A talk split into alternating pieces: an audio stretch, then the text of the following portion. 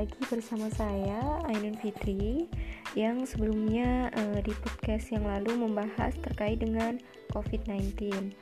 Pada podcast kali ini kita akan membahas hal yang berbeda uh, di mana yang terjadi saat ini Indonesia sedang dihebohkan dengan adanya peraturan baru. Baiklah untuk mempersingkat waktu, langsung saja kali ini kita akan membahas tentang mahasiswa kenapa dan ada apa dengan Undang-Undang Cipta Kerja. Pada tanggal 8 Oktober 2020, mahasiswa mulai melakukan unjuk rasa e, penolakan Omnibus Law terkait dengan Undang-Undang Cipta Kerja. Aksi unjuk rasa dilakukan oleh buruh dan mahasiswa tersebut berakhir dengan ricuh. Ada yang bakar ban, merusak mobil polisi, hingga merobohkan gerbang kantor pemerintahan. Untuk membubarkan massa, polisi menggunakan gas air mata, uh, yaitu water cannon dan lain sebagainya. Adanya unjuk rasa itu, Presiden Jokowi melakukan klarifikasi yang dilakukan di Istana Negara. Presiden Jokowi juga memaparkan beberapa alasan yaitu perlunya Undang-Undang Cipta Kerja untuk mendorong penciptaan lapangan kerja dengan meningkatkan iklim investasi yang masuk ke Indonesia. Jokowi juga menyinggung soal disinformasi atau hoax terkait dengan polemik Undang-Undang Cipta Kerja.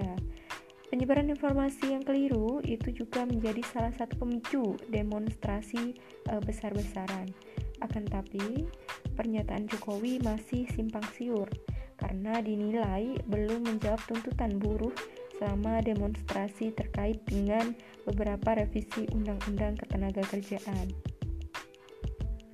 Jokowi juga menyinggung soal kabar yang beredar bahwa Undang-Undang Cipta Kerja mengizinkan perusahaan untuk melakukan pemecatan secara sepihak tanpa alasan yang jelas. Menurutnya, Undang-Undang Cipta Kerja tetap mengatur apa saja batasan perusahaan ketika melakukan PHK, aturan cuti, dan upah penuh. Jokowi menegaskan Undang-Undang Cipta Kerja sama sekali tidak menghapus hak cuti karyawan di perusahaan. Cuti seperti hamil, sakit, cuti reguler masih didapatkan karyawan sesuai dengan Undang-Undang Ketenagakerjaan. Dan adanya unjuk rasa yang dilakukan Yayasan Lembaga Bantuan Hukum Indonesia e, mencatat adanya tindakan kekerasan oleh aparat polisi terjadi di 18 provinsi dan dinilai melanggar peraturan Kapolri nomor 1 tahun 2010 tentang penanggulangan anarki di mana e, para pengunjuk rasa dihalang-halangi dengan cara ditangkap sebelum melakukan aksi. Penembakan gas air mata dan e, meriam e, dilakukan ketika masa sedang menyampaikan pendapatnya atau berorasi. Yayasan, uh, Yayasan LBH Bantuan Hukum Indonesia juga menilai kepolisian sebagai aparat negara sudah menjadi alat pemerintah agar Omnibus Law diberlakukan. Selain penangkapan, uh, Yayasan LBH Bantuan Hukum Indonesia juga menerima laporan adanya pemukulan dan penelanjangan terhadap pengunjuk rasa yang ditangkap.